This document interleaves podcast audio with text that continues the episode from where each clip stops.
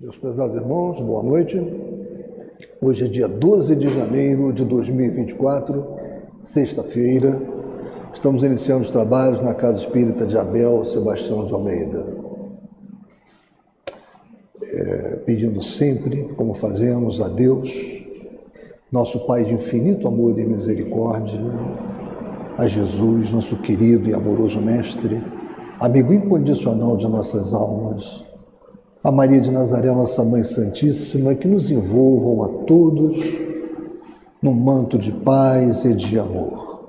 Que nossa psicosfera esteja preparada para todos os trabalhos que se desenvolverão nesta noite. Bem, meus irmãos, como sempre fazemos, para criar, harmonizarmos o nosso, nosso ambiente, nossa atmosfera espiritual, vamos fazer a leitura de uma mensagem. Eu peço à nossa irmã Marise que nos auxilie fazendo essa leitura. Boa noite. Perante a re reencarnação, é, foi retirado do livro Mensagens de Luz, autor Emmanuel, psicografia de Chico Xavier. Não perderás tempo reclamando contra a vida na hipótese de que te empenhes realmente pela aquisição do conhecimento espírita, reflete na lei da reencarnação. És um espírito eterno, envergando temporária forma física, à maneira de um servidor vestindo uniforme de trabalho, francamente deteriorável e passageiro Observa os próprios hábitos e tendências e perceberás o que fostes na existen nas existências passadas. Analisa os que te rodeiam no círculo doméstico social e identificarás com quem te comprometestes para sanar os próprios débitos ou traçar a própria senda de elevação. Estuda o quadro que te emoldura as atividades e anotarás de que ponto deves partir em demanda à melhoria. Sobretudo, é preciso ponderar que se ninguém nasce para o mal, muito menos renascerá para reconstruí-lo ou reafirmá-lo. Um aluno repete o currículo de lições no objetivo de ganhar à frente, não para acomodar-se à retaguarda.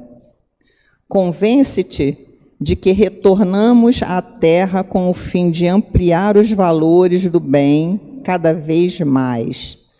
Indispensável corrigir-nos daquilo que erramos, replantar dignamente a leira do destino que relegamos outrora ao relaxamento levantar aqueles que impelimos à queda, amar os que aborrecemos, acender alegria nos corações que encharcamos de lágrimas. Estás hoje no lugar e na posição em que podes claramente doar a vida na pessoa dos outros tudo aquilo que és capaz de sentir, pensar, falar ou fazer de melhor. Aí. Bom estudo para nós. Meus caros irmãos, antes de mais nada, é, cumpre fazer uma, um esclarecimento, né? Nós passamos muito tempo após a pandemia, né, em função e em decorrência da pandemia, né, trabalhando às sextas-feiras de forma virtual. Né? As nossas sessões não deixaram de existir às sextas-feiras, porém elas foram feitas não presencialmente. Nós já vimos tendo um fluxo menor de pessoas aqui na casa, é, estávamos tentando sempre acertar mais o trabalho para ver se conseguíamos recompor. Né? Sexta-feira temos um, um fluxo muito grande de pessoas na casa, graças a Deus, mas na sexta era pouca coisa. E a pandemia mudou muito né, na vida de todos nós e fez com que nós, então, tivéssemos trabalhado virtualmente durante muito tempo, até na segunda-feira e quarta-feira, e depois, quando retornamos, mantivemos ainda a sexta-feira. E nos parece que agora é um momento de tentarmos uma arrancada na sexta-feira. E, e, é aqui que se insere esse projeto Pinga Fogo, que não é novidade para nós, porque já tínhamos feito isso. Antes da pandemia já tínhamos o Pinga Fogo, e ele perdurou ainda durante a pandemia, mas agora ele está retornando retornando para tentarmos dinamizar a sexta-feira presencialmente e, e darmos uma outra dinâmica também doutrinária e operacional na sexta-feira. Mas o Pinga Fogo é uma alavanca para isso. E então a presença, a participação de todos é muito importante. É, esse projeto Pinga Fogo não é um projeto de uma pessoa nem de duas, vocês estão vendo o meu nome, o nome do Alcir, mas nós teremos outras pessoas que estarão aqui fazendo esse trabalho. Ah, pode ser eu, o Alcir, novamente, eu, Alcir e Mauro, eu, Alcir e o Gilberto, ou apenas Gilberto e Alcir. Enfim, vai haver modificações. Né? Nós estamos apenas iniciando esse trabalho. E esse trabalho do Pinga Fogo é um trabalho que se justifica pela participação de todos. Né? Não é uma, aquele estudo tradicional que a gente faz, que chega aqui o palestrante, fez um estudo e normalmente ele não é interrompido, normalmente ele não tem uma pergunta que é feita, né? porque fica se preocupado em quebrar aquela linha de raciocínio do palestrante. Então, a gente procura fazer dessa. O pinga-fogo não. O pinga-fogo é exatamente. Vocês podem perguntar e devem perguntar. Ou seja, se eu estiver falando, se você estiver falando, podem levantar o braço. É, o, é só aguardar chegar é, o microfone, né? Para que, senão, se a pessoa falar de onde está, não vai ser captado. Né? Na nossa reunião, ela está sendo transmitida pela Rádio TV Abel. Então é só levantar o braço e esperar que chegará o microfone. Se eu não souber, eu vou dividir com o Alcir, vice-versa, não é? E se nós dois também não tivermos ainda segurança com relação à pergunta, tenho certeza que nós iremos pesquisar e nos comprometemos a trazer a resposta, a divulgar essa resposta, mesmo fora de um pinga-fogo, numa segunda, numa quarta, nós vamos voltar ao assunto, tá? Então é isso, pessoal. Então nós vamos. O tema, me parece o tema assim fundamental para todos nós espíritas, né? Reencarnação. O, o mais sublime princípio de justiça. É um tema que recorrente, nós acabamos de ouvir a leitura de uma página né, lida pela Marise, de Emmanuel. Emmanuel, com o poder de síntese que ele tem, enorme, ele acaba dando toda uma palestra né, em duas folhas, um texto pequeno, ele fala de tudo, ele concentra todas as informações. Mas é claro que não, não vamos ficar presos apenas naquilo, apesar de Emmanuel já ter nos dado todas as grandes informações. Eu gostaria, antes de começar, a vocês vão ver qual é a divisão que está aqui na nossa. Como é que nós pretendemos fazer? É, esses são os tópicos que nós iremos, nós iremos tratar né? os vínculos de slides, é uma questão só nossa aqui, e o expositor, mas é, isso não quer dizer que eu falarei somente sobre isso e o Alcito somente sobre os outros aspectos. Nós iremos nos dividir. Se eu estiver falando alguma coisa, tiver esquecido, o Alcir vai levantar, vai falar, vai complementar, eu também. Isso é só uma, uma forma de organização do nosso trabalho, para nós não ficarmos aqui né, falando juntos. Mas eu gostaria, antes de começar a falar sobre esse tema fantástico que é a reencarnação. E a posição disso na Bíblia, eu gostaria de ler para vocês um pensamento, uma frase, né, um, na verdade, uma oração inteira de Caibar Schutel nessa obra, A Gênese da Alma. É uma obra fina, mas é uma obra que traz muita informação. E vejam o que Caibar Schutel diz: Não há santo nem sábio, por maior que seja que não esteja caminhando para estágios de maior perfeição. Assim como não há ente animado, por mais insignificante que pareça, por mais microscópico que seja, que não esteja submetido à lei da evolução, decretada pelos desígnios divinos. Ou seja, a evolução ela vai avançando desde priscas eras. Né? Nós já discutimos aqui que há dois princípios constitutivos do universo, o princípio material, o princípio espiritual, e que o princípio espiritual ele vai evoluindo gradativamente por milênios. Ele evolui nas formas cristalográficas dos minerais, ele evolui nos vegetais, ele evolui nos animais, até chegar no reino hominal, né? vai, usar, vai habitar corpos humanos como esses que nós temos, né? quando ele passa a ter o livre-arbítrio. Então, tudo isso já foi objeto aqui de discussão em vários momentos, diversas pessoas já falaram sobre isso. Esse tema reencarnação é um tema antiguíssimo, é um tema que precede ao próprio Espiritismo. A reencarnação não começou com o Espiritismo, nós sabemos disso. Né? É, Allan Kardec, ele, ele, na verdade, fez um monumento doutrinário para nós, ele nos entregou um trabalho pedagógico, ele coligiu informações, trabalhou com os espíritos, né? e desde muito tempo antes de 1857, quando surgiu o Livro dos Espíritos, que o fenômeno reencarnatório já existia, desde que o homem começou a habitar, desde que os espíritos começaram a habitar esse planeta. Não é? Ou seja, antes era passando pelas diversas fases, mineral, vegetal, animal, hominal, e depois através dos corpos humanoides. Mas vamos agora pro, seguindo a nossa, assim, o que nós pensamos em falar. E a Bíblia fala sobre reencarnação? Né? Porque nós temos, é, como nós conversamos às vezes com pessoas que se dizem cristãs, né? que são da Igreja Católica, da Igreja Protestante, elas não acreditam na ressurreição. Né? Um dia, num juízo final, os espíritos vêm ocupar corpos né, humanos, né? corpos que já morreram. Os corpos que já morreram vão ressuscitar. Aquelas moléculas que já foram dispersas centenas e centenas de anos, aquilo vai se reconstituir de alguma forma. E, mas isso estava na Bíblia? Essa é a interpretação possível da Bíblia?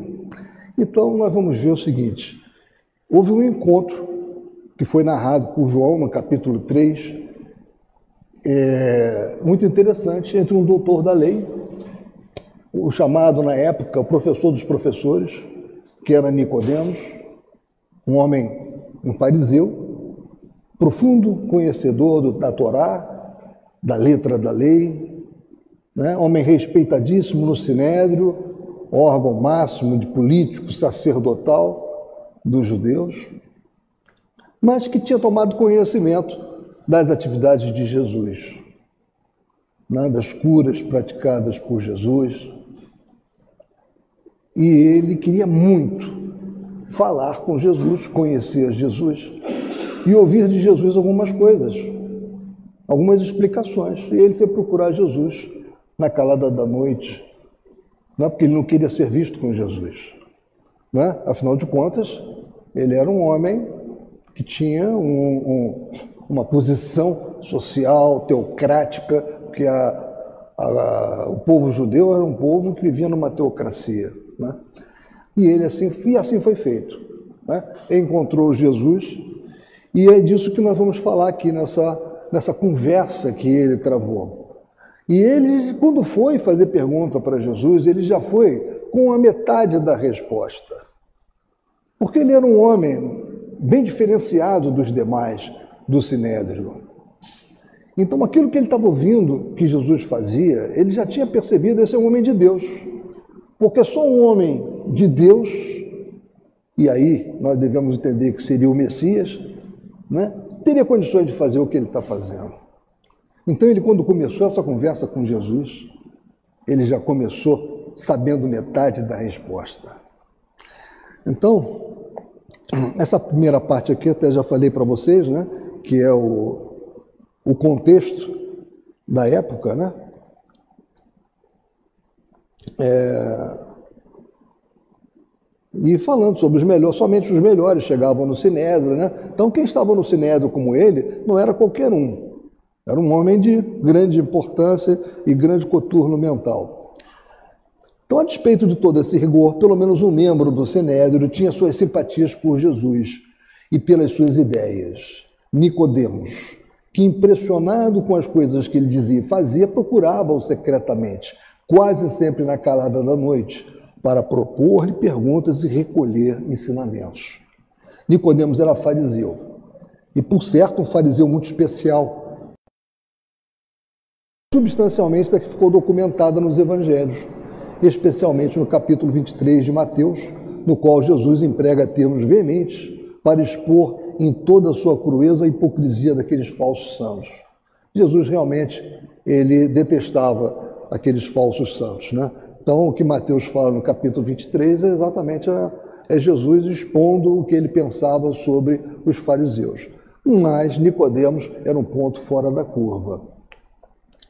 Então, como eu falei no capítulo 3, João, né, o evangelista, ele reservou, preservou para a posteridade o relato desse encontro noturno com Nicodemos, poderoso membro do sinédrio, fariseu por formação. Esse príncipe dos judeus, como também o trata o evangelista, explica por que razão via em Jesus condições para ensinar-lhe. Chama-o de mestre, que isso é um detalhe importante. Quando você vê a narrativa de João, Nicodemos chega para Jesus e fala rabi, ele não chega e diz, Senhor, meu amigo, é, judeu. Não, ele não fala nada disso. Ele fala rabi. Rabi é o mestre. Então ele já estava ali, começou a conversa fazendo a reverência que ele precisava fazer. É por isso que eu digo, ele já chegou com 50% da resposta. Ninguém poderia realizar prodígios como aquele se não viesse da parte de Deus, e ele sabia. Entre os ensinamentos que o Cristo lhe transmitiu, um em particular impressionou profundamente o senador. Para alcançar o estado de pureza espiritual, que Jesus chama de o reino de Deus, é preciso nascer de novo. E Nicodemos não entendia aquilo. Como é que um homem velho vai nascer de novo? Como é que ele vai entrar novamente no ventre da sua mãe? E ele fez essa pergunta para Jesus. E pacientemente Jesus ensina a dualidade do ser humano, que é carne e espírito. O corpo de carne não pode gerar senão outro corpo de carne. Jamais criar um espírito, que este é de outra origem. O espírito nasce e renasce muitas vezes na carne, até que fique em condições de pureza e sabedoria que lhe permitam entrar no reino de Deus. É necessário renascer, diz o Cristo. O vento sopra onde quer, ouves-lhe o ruído, mas não sabes de onde vem nem para onde vai. Assim acontece com o Espírito. Ou seja, é preciso nascer da água, como disse Jesus para Nicodemos. E Nicodemos também não conseguiu perceber esse detalhe de Jesus. Ora, nós somos água, o nosso corpo é composto de 68% de água, 31% de minerais e o resto são outros detalhes. A vida veio do mar. Então, Jesus estava querendo mostrar para ele essa realidade. Ou seja, quando onde fica o óvulo e onde fica o espermatozoide, eles ficam no meio aquoso. Então, quando você tem uma, uma relação entre um, um marido, uma mulher, né, e que vai, vai ocorrer ali a, a fertilização, você tem um meio aquoso. A gente poderia chamar ali, você tem o, o ovo no, numa gota d'água, né, fazendo uma comparação assim bem grosseira, e o óvulo também numa gota d'água, eles se unem ali, né?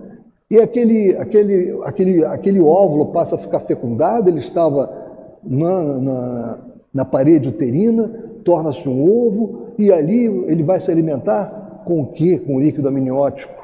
Ou seja, é água. Desde o início é tudo água. E é por isso que Jesus falou para ele que é preciso renascer da água. Né? Mas Nicodemos não atinou com aquilo. Né? Apesar de ser um doutor da lei. E não era pouca coisa. Tá? Então, quando Jesus falou isso, isso era de uma beleza de imagem literária de grande poder sugestivo. Né? Como está aqui, elevado senso poético, tal como vento, o espírito é invisível e livre, não está, não sabemos de onde está vindo nem para onde se dirige. Não sabemos a sua origem, a sua destinação, percebemos apenas a sua presença. Mesmo assim, Nicodemos não se recuperara da sua perplexidade ante aquela estranha afirmativa que era preciso nascer de novo. Ou seja, renascer e volta a perguntar: Como se pode fazer isso? Jesus responde com outra pergunta muito mais profunda do que parece nas suas implicações. És mestre em Israel e não entendes estas coisas? É? Então, só uma explicação lógica para essa pergunta-resposta. Todo aquele que houvesse estudado bem os textos sagrados de Israel, especialmente os doutores da lei, como Nicodemos, deveria conhecer o mecanismo dos renascimentos, ou seja, a reencarnação. Em outras palavras, referências inequívocas às vidas sucessivas constam do Antigo Testamento, no qual estudavam os doutores. É, antes de entrar aqui, e com relação a esse encontro de Jesus com Nicodemos, alguém tem alguma coisa? Gostaria de fazer alguma observação? Não é? Vocês não fiquem, né? Vamos, vamos conversar sobre isso. E uma coisa, a Igreja Católica, eu falei da Igreja Católica um pouco antes, né? É, também as, as igrejas pentecostais, né? onde as pessoas falam da ressurreição e não falam da reencarnação. No caso da Igreja Católica, tem uma história que fala sobre isso, né? É, se não me falha a memória, foi no ano de 553 que houve um grande encontro de bispos, né, que era para esse encontro de bispos, ele foi feito em Constantinopla para reavaliar esta ideia da reencarnação na Bíblia, porque até 553 anos após né, a, o desencarne de Cristo, né, a reencarnação era aceita. Não havia nenhum problema. No Império Romano, né, em toda Constantinopla. E isso tem uma, uma explicação, que o imperador ele era apaixonadíssimo. Alguns dizem que a, a esposa dele teria sido uma meretriz, outros falam que ela era uma pessoa muito má, uma escravocrata, enfim. E as meretrizes da época, então, disseram: Nós estamos muito bem, porque uma de nós chegou a ser a grande imperatriz do império. Né? E, essa, e essas coisas chegaram ao conhecimento dela e ela mandou matar muitas dessas mulheres. Né? E, e, o povo, evidentemente, soube disso. E a reencarnação era fato notório, ninguém discutia que não existia reencarnação. E o povo falava que ela ia ter que reencarnar muitas vezes por todo aquele mal que ela estava fazendo. E isso também chegou aos ouvidos dela. Bem, enquanto ela estava viva, o imperador sempre foi apaixonadíssimo por ela, não havia problema. Ela estava próxima de morrer, chamou o imperador e disse: Olha, eu gostaria que você, tão logo pudesse, você chamasse os bispos para que eles é, é, retirassem né, é, a, a, o conceito da reencarnação né, é, do catolicismo. E assim ele fez. Quatro anos depois apareceu esse concílio, né? E neste concílio, que decidiu politicamente, por pressão do imperador, eles consideraram a reencarnação uma doutrina herética. E foi impedido, então, falar de reencarnação, passar, aí tiveram que construir alguma coisa, construir um entendimento. E o entendimento é de que não, não é, é reencarnação, não é essa volta do espírito a um, a um outro corpo de matéria, não, é ressurreição. Em algum momento, que nós vamos chamar do juízo final, Aí sim o espírito vai voltar e o corpo vai reaparecer. Não perguntem como. Né? Acho que até hoje ninguém sabe explicar como uma coisa como essa aconteceria. Mas foi assim que a, a reencarnação, que até 553 estava presente, tá? No, no Império Romano, na Igreja Católica, Apostólica Romana, desapareceu. Né? E isso é história. Bem, dando continuidade, também tem uma outra passagem de Jesus que provoca em nós também muitas reflexões interessantes sobre esse assunto. Né? Quando ele estava com Pilatos, né? é uma conversa que se deu que eu vou ler para vocês. Pilatos, tendo entrado de novo no palácio e feito vir Jesus à sua presença, perguntou-lhe: És o rei dos judeus? Respondeu-lhe Jesus: Meu reino não é deste mundo. Se o meu reino fosse deste mundo, a minha gente houvera combatido para impedir que eu caísse nas mãos dos judeus. Mas o meu reino ainda não é aqui. Disse-lhe então Pilatos: É, pois, rei? Jesus lhe respondeu: Tu dizes, sou rei. Não nasci, não vim a este mundo, senão para dar testemunho da verdade.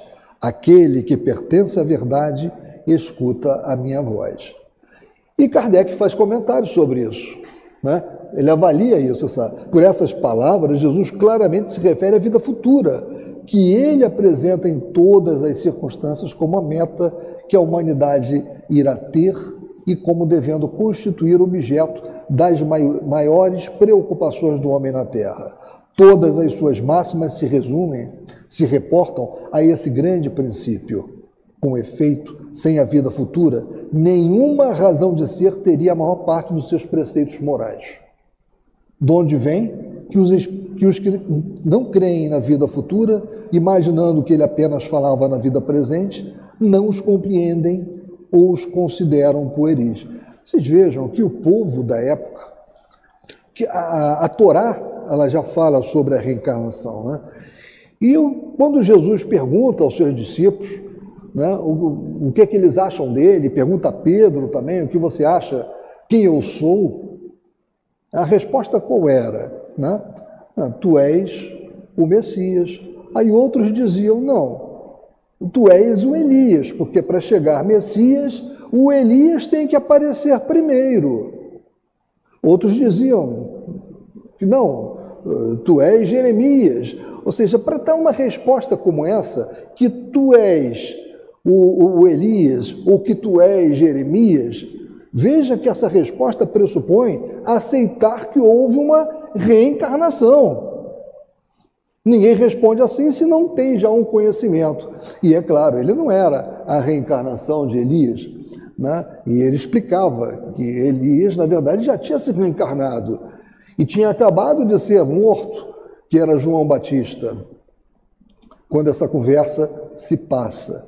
Né? Então, se veja, o conceito de reencarnação estava presente já entre as pessoas. Porque quando elas respondiam a Jesus, elas respondiam com um pressuposto de reconhecimento da existência da reencarnação.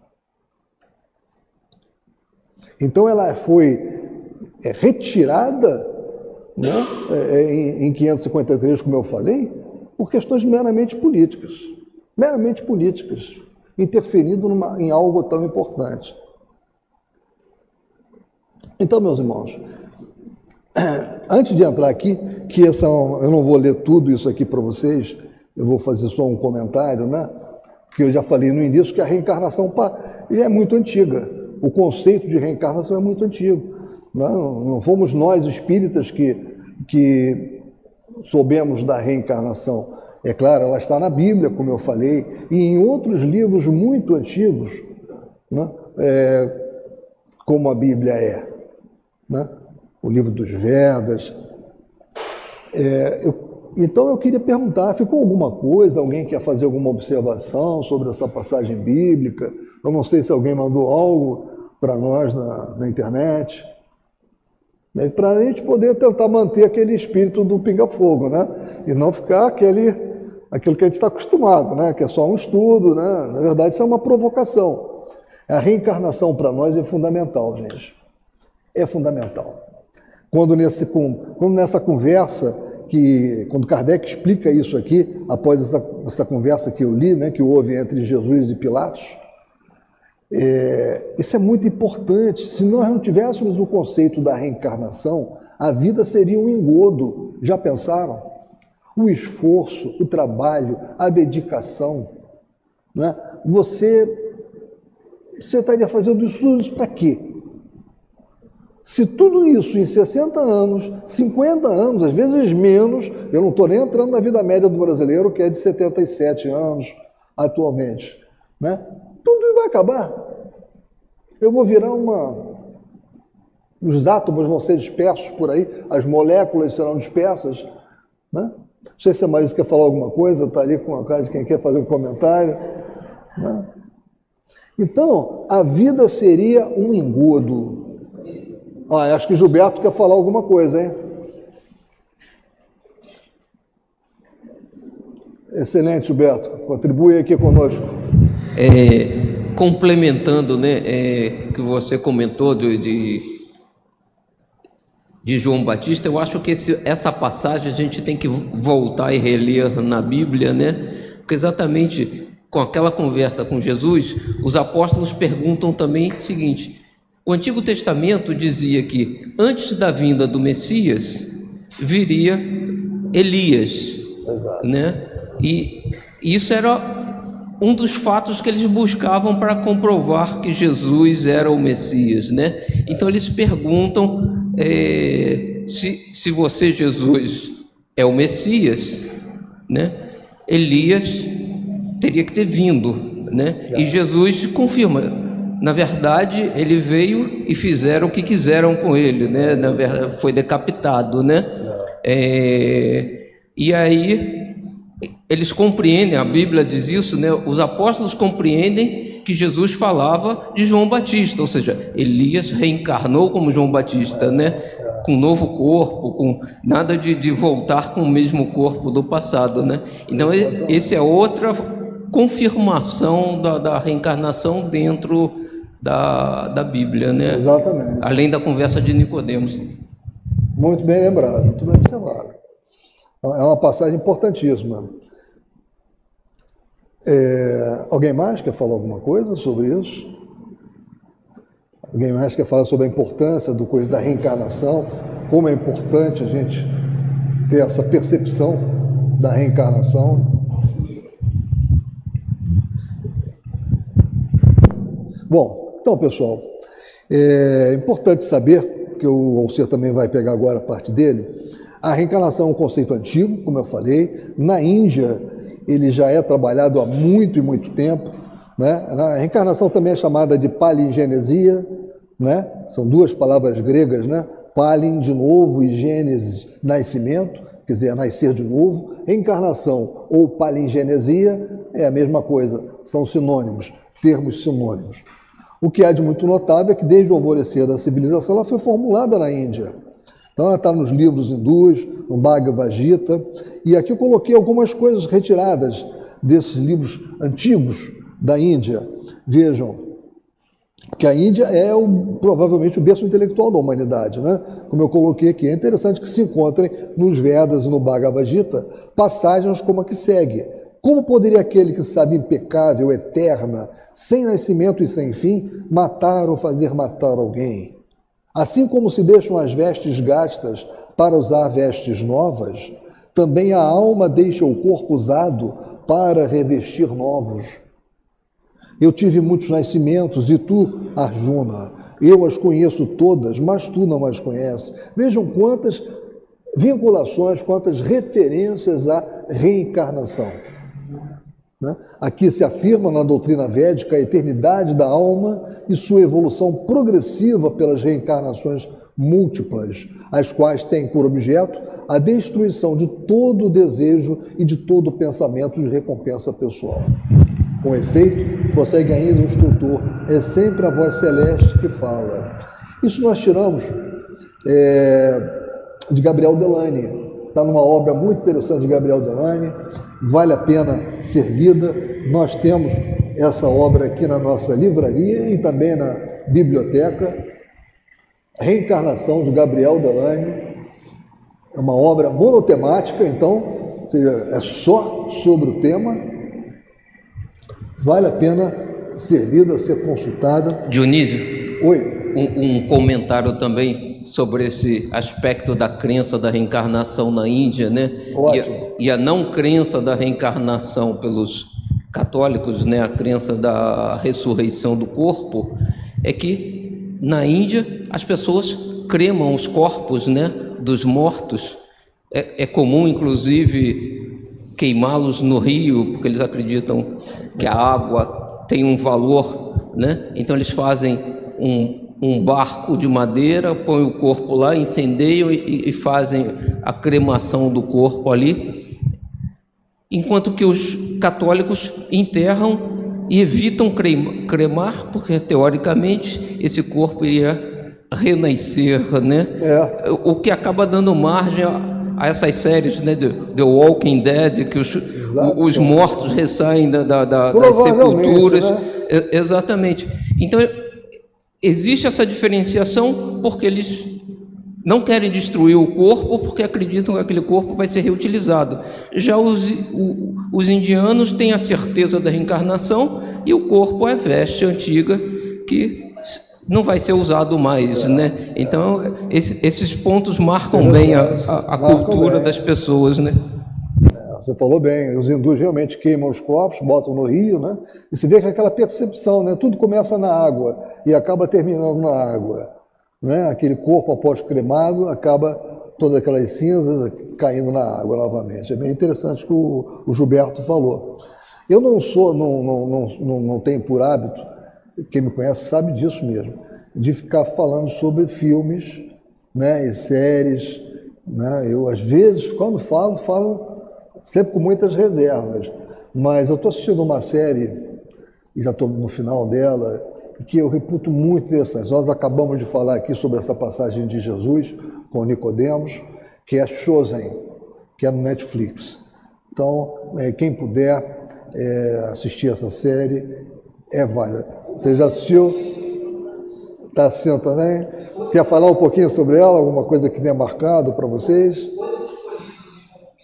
É, Os Escolhidos em português, exatamente. The Chosen. Os Escolhidos.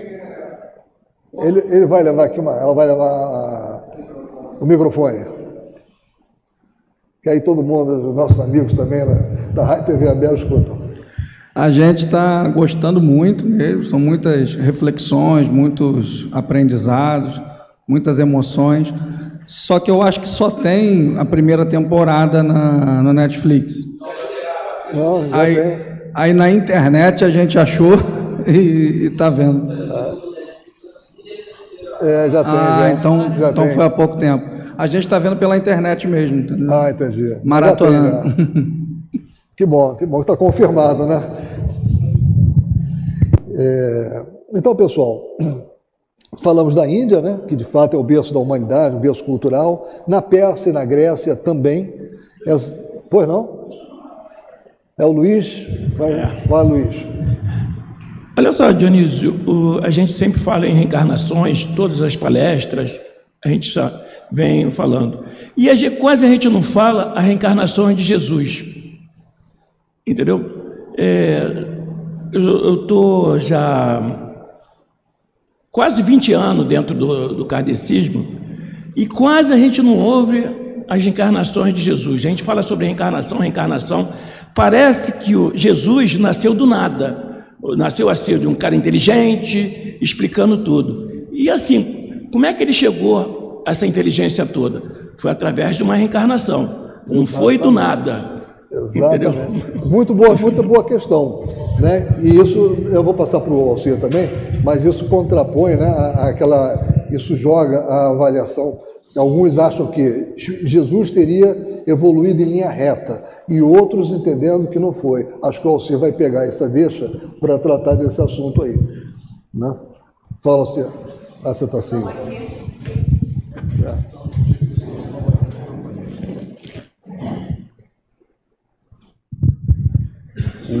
Essa pergunta dele remete a uma passagem bíblica, né? E que Kardec explora muito na doutrina espírita. Há muitas moradas na casa do meu pai. Nós temos essa visão de terrocentrismo, né? Que tudo aconteceu na Terra, no planeta Terra, que tudo aconteceu aqui e que só existe vida como nós conhecemos na Terra. Não é verdade, né? Então, Jesus e muitos outros espíritos estão numa caminhada, porque todos nós fomos criados simples e ignorantes, e nós vamos ver a seguir, e vamos nos aperfeiçoando pela encarnação. Então, Jesus necessariamente não chegou àquele estado de pureza, espírito puro, reencarnando na Terra. Ele reencarnou em diversos outros mundos, fez a sua caminhada, até porque, né, dois mil anos atrás, a humanidade estava num estágio moral que ele não teria oportunidade de chegar a esse nível de excelência moral. Então ele veio caminhando, ele veio reencarnando, mas não no planeta Terra, até porque o planeta Terra é só um dos bilhões de planetas que tem vida e permitem que a gente faça esse processo evolutivo moral da reencarnação. Então, aí você não tem é, comentário sobre a reencarnação de Jesus na Terra? Não, não tem, porque ele não fez. Quando ele veio, ele tinha feito uma longa trajetória evolutiva, e quando nós chegarmos, e todos chegaremos, ao estado de pureza de Jesus, certamente estaremos encarnados em outro planeta. E alguém perguntará: mas qual é a história do Luiz? Ele apareceu de repente? Não, ele penou muito no planeta de provas e expiações Terra para chegar a esse estágio evolutivo que ele chegou. Pode dar um, pode dar um passo logo à frente, porque senão a gente. Posso? Posso dar um passo logo à frente aí? Senão a gente não vai fazer o finalzinho. É, é que a gente. Eu vou lá, eu vou lá. Eu vou ali. Não, não, deixa que eu passo, pode deixar. O, é que a gente fez muitos slides para vocês e o tempo é curto, então nós temos que dar uma otimizada nesse slide, a gente vai disponibilizar isso, se vocês quiserem ler, é só didático, é só um orientativo, mas o que eu queria ressaltar, e o, o tema que nós vamos entrar à seguida, sobre a justiça da reencarnação sob a ótica de Kardec, e é muito claro, a doutrina espírita não criou o conceito de reencarnação. O conceito de reencarnação já existia na Índia, já existia na Grécia, existia na Bíblia, né? Os cabalistas é, são judeus que estudam profundamente o Torá, defendem a reencarnação, sempre defenderam a reencarnação, como Gilberto comentou, os discípulos de Jesus falavam na reencarnação, né? Esse processo de que Elias já tinha vindo e na, na figura de João Batista eles não reconheceram. Então, a doutrina espírita não só não inventou a reencarnação, ela existia desde sempre, como ela não inventou o mediunismo, né? Se você pegar a história da mediunidade, que nós usamos largamente na prática doutrinária, a mediunidade é antiquíssima. No Egito praticava-se a mediunidade, as pitonisas no templo. Então, esses conceitos fundamentais que nós lidamos no dia a dia da doutrina espírita, eles pré-existiam. Não foi a doutrina espírita que inventou o conceito de mediunidade, não foi a doutrina espírita que inventou o conceito da reencarnação, mas ela usou desses recursos milenares para trazer o conhecimento e a clareza. Né? Então, o que aconteceu na Igreja Católica? Né? E, e, e? Não, tá bom, vou nesse mesmo. Se alguém perguntar, eu paro, a gente troca. O que aconteceu na Igreja Católica? E a gente tem que entender por que a gente está falando isso, porque ela representa o mundo ocidental, né? a nossa cultura greco-romana judaica. É o mundo ocidental, só a Europa e as Américas, porque o resto do mundo todo, a Ásia, a África, eles já acreditavam e sempre praticaram é, o, o conceito de reencarnação e mediunidade. Então você vai dizer assim: ah, o mundo não acredita. Não, o mundo ocidental não acredita. Nós estamos falando da história do mundo ocidental, que nós estamos inseridos. Porque o mundo acredita. Existem mais pessoas que acreditam em mediunidade e reencarnação do que pessoas que não acreditam. E por que nós não acreditamos no mundo ocidental? Porque havia uma discussão, Dionísio falou na igreja, muito forte, e vocês vão ver dois conceitos que se misturam. Né?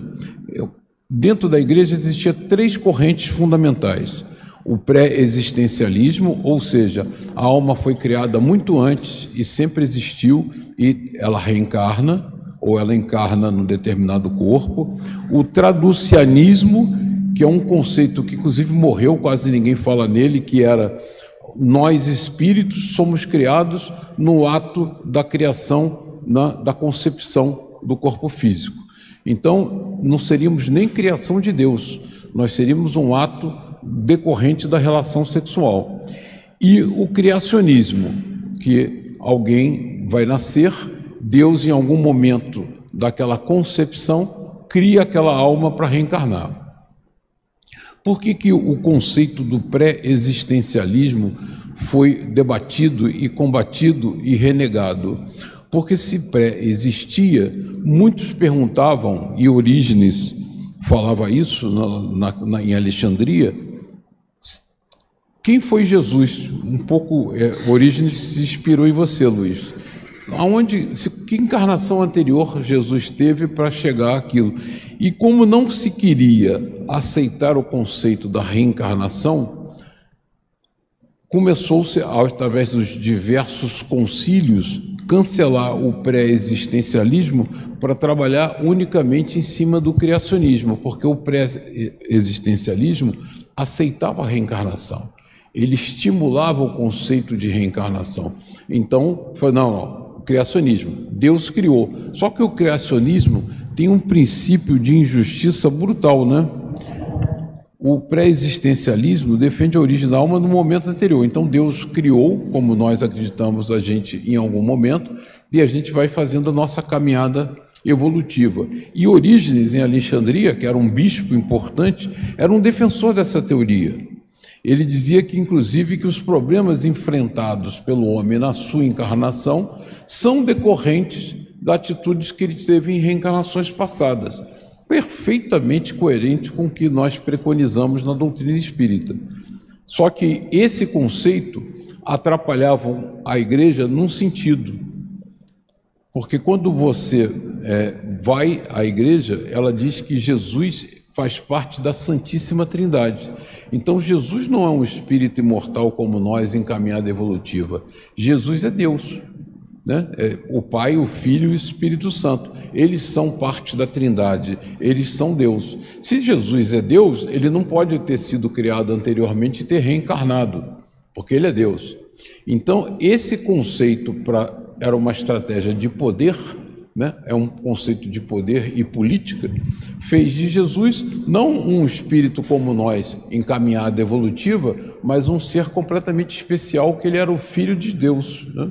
e era Deus como Deus.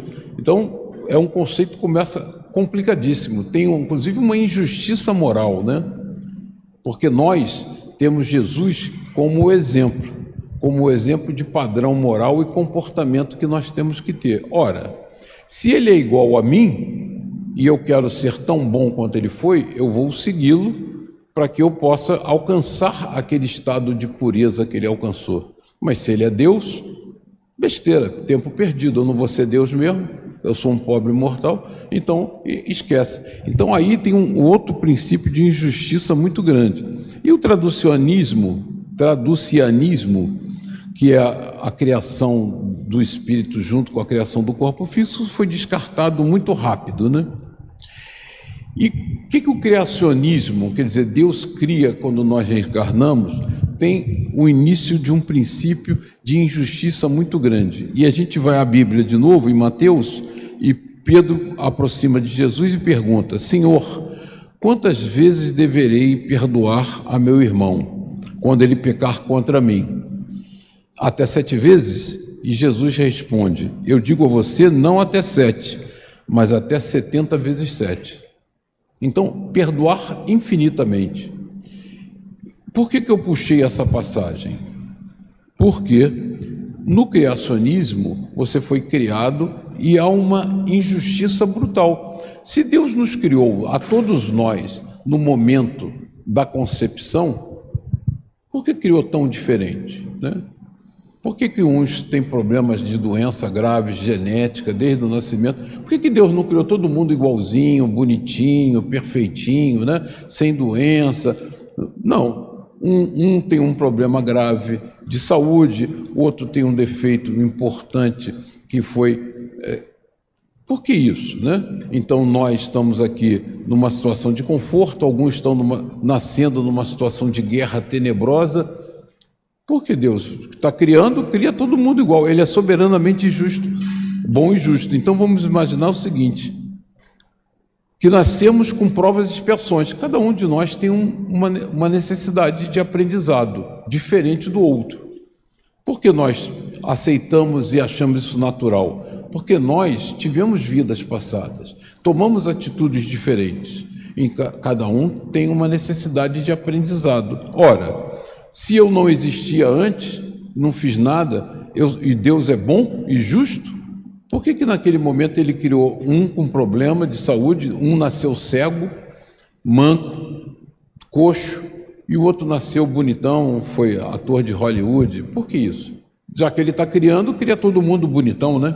Não, ele criou todos iguais, e ao longo da nossa caminhada evolutiva, nós fomos tomando decisões diferentes, atitudes diferentes, e cada atitude tem uma consequência. Então, é um a reencarnação traz um sentido de justiça enorme. E tem mais. Vivemos essa vida, é a única vida, não tem reencarnação. Se erramos, vamos para o inferno. Se acertamos, vamos para o céu. Ora, por que, que esse pai que manda perdoar 70 vezes 7 não nos perdoa e dá uma nova chance? Eu errei. Eu fiz besteira nessa encarnação. E Deus não vai me dar uma chance de. É inferno para o resto da vida? Por que, que Ele não vai me permitir, já que através de Jesus Ele recomendou que se perdoasse infinitamente o nosso próximo? Por que, que Ele, o Pai Criador, não me perdoa? Por que Ele não me permite que eu me corrija, que eu possa me aprimorar? Então, tem uma, uma, um sentido de incoerência muito grande, né? Vou, eu vou, não vou ler esse texto todo, porque o tempo está correndo muito rápido, ele está contra mim, o, aquele relógio é traidor, ele está tá acelerando. É, Kardec nos diz o seguinte, no, na revista Espírita, uma, uma mensagem de um espírito chamado Mock, que ele pergunta o seguinte: alguém pergunta, mas se nós vamos nos aperfeiçoando permanentemente, nós vamos chegar a ser iguais a Deus. Aí esse, o, o espírito comunicante diz: não, vocês estão cometendo um erro, porque nós não temos nem pretensão de ser Deus e não entendemos como funciona. Então eu trouxe aqui uma figura de matemática simples, que se chama assíntota. Então, aquela linha tracejada ali em cima é o estado de pureza máxima de Deus. E essa linha do tempo são nós, espíritos em evolução. Né? Essa figura matemática chama-se assíntota porque a curva se aproxima daquela linha tracejada, mas nunca toca ela. Ela vai cada vez, está cada vez mais pertinho. Vocês vão perceber isso no dia a dia. Como que era antigamente a corrida, né? Corrida de 100 metros. Corria-se em 10 segundos. Ninguém vai correr menos que 10 segundos. Só que o relógio foi aperfeiçoando, alguém corre em 9 segundos, 458 milésimos. No... Ah, tá legal, então correu mais rápido. E aí? E o, ah, o seguinte, ah, corre 9 segundos, 456. 456. Ele está cada vez mais perto, cada vez reduzindo mais o recorde, mas não chega nunca a zero. Né? Ninguém vai ser capaz de correr os 100 metros em zero, um segundo, dois segundos, não. Ele está reduzindo, tá reduzindo. Então, quando nós vamos evoluindo moralmente nas das nossas diversas encarnações, cada vez quando espíritos puros, nós estamos mais perto da perfeição, mas nunca chegaremos lá, porque Deus é o Pai, é o Criador, Ele é que nos orienta e criou tudo que existe no universo. Então, Kardec explora a reencarnação, nós temos cinco minutos. É, na pergunta 166 do Livro dos Espíritos, Kardec pergunta: Como pode a alma que não alcançou a perfeição durante a vida corpórea acabar de depurar-se? Esse é um problema concreto, lógico. Nós estamos aqui encarnados, reunidos, não vamos virar espíritos perfeitos amanhã de manhã, estamos nos esforçando, estamos aqui hoje de noite, né, sexta-feira, em vez de estar à toa, estamos aqui discutindo um assunto importante. E se eu não conseguir chegar e nós não vamos, como vai ser? Sofrendo a prova de uma nova existência. Então Deus nos permite que nós continuemos o nosso processo evolutivo em vidas sucessivas. Né? E, e é muito claro isso. Por que é muito claro? Nós, para sermos perfeitos, temos que ter domínio de tudo, do ponto de vista intelectual e emocional. Ora, eu mal consigo dedilhar um piano, estou falando de artes, né, de pintura, de, das coisas belas da arte. Um dia eu vou saber fazer isso. Quando? Não é nessa encarnação. Já deu, o tempo já passou, já era. E tem uma série de conhecimentos da vida que eu não consegui alcançar. Quando eu alcançarei? Em próximas encarnações. Então a encarnação ainda tem um sentido de justiça muito grande, que ela mostra porque temos provas diferentes na vida, porque tivemos decisões diferentes em encarnações passadas e nos dá a expectativa do aprimoramento moral. Então, os, Kardec pergunta aos espíritos: a alma passa então por muitas existências corporais? Sim, todos contamos muitas existências. Os que dizem o contrário pretendem manter-vos na ignorância em que eles próprios se encontram. Esse é o desejo deles. E realmente, quando você combate a reencarnação, diz: olha, nessa vida, você acertou, vai para o céu, você errou, vai para o inferno. Ele não te deu outra chance, ele não te dá outra oportunidade. E quando alguém diz: ah, Jesus não é um igual a você, Jesus é Deus, então ele tirou a minha chance de ser igual a Jesus. Eu não posso ser, porque eu não vou ser Deus. Então jamais vou ser igual a Jesus. Então, quando nós trabalhamos em cima da doutrina do ponto de vista reencarnatório, nós estamos trazendo um princípio de justiça desse pai soberanamente bom e justo. É aquele filho que faz malcriação e a gente chama ele, fala: meu filho, não é assim, você. E a gente dá uma segunda chance, dá uma terceira chance, dá uma quarta chance. Se nós fazemos isso, quem dirá o pai não faria isso, né?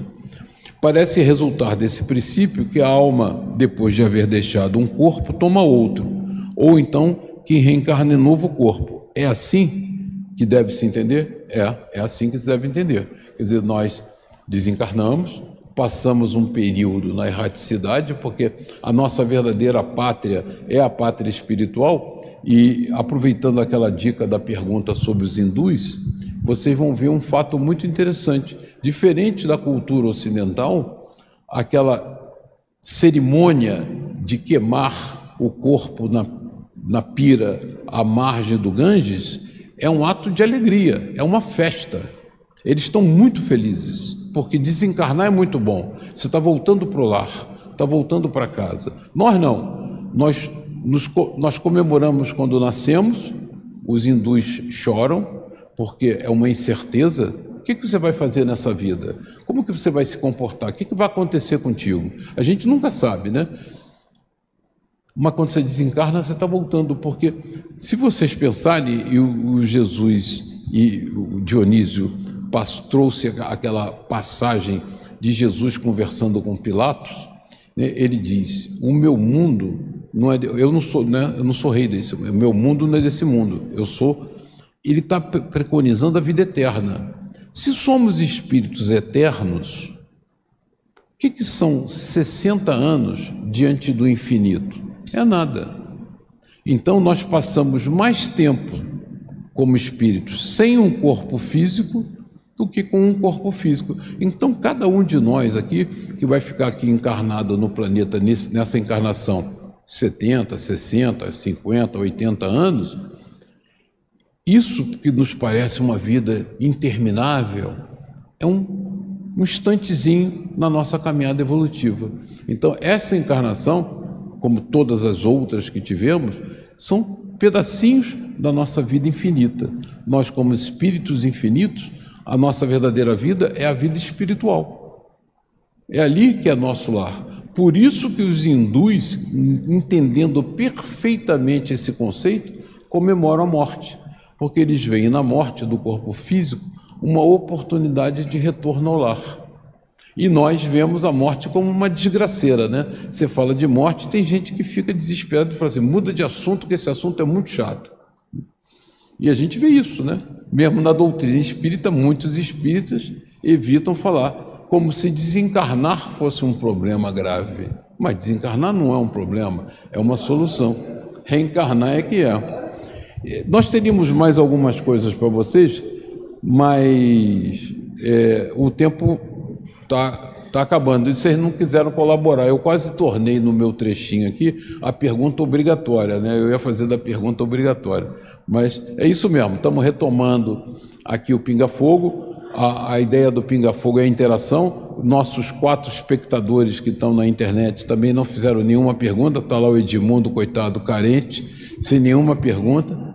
Então, eu agradeço muito a vocês, espero que o assunto tenha sido enriquecedor, mas como o Dionísio falou, essa retomada do Pinga Fogo e a retomada da sexta-feira é a nossa estratégia de nós cada vez mais discutirmos a doutrina espírita, nos aprimorarmos e ter essa felicidade de estarmos aqui reunidos. É muito agradável saber que vocês estão aqui interessados nesse, nesse aprendizado, como nós né, refletindo sobre a doutrina espírita e demos a oportunidade para esses milhares de espíritos desencarnados que têm dúvidas sobre a reencarnação estarem aqui conosco também e partilharem essa discussão super, super interessante, né? ela é fundamental. Eu, para encerrar, porque eu já avancei na hora, eu diria para vocês que esses conceitos da doutrina são os conceitos que tornam a nossa fé muito robusta, né?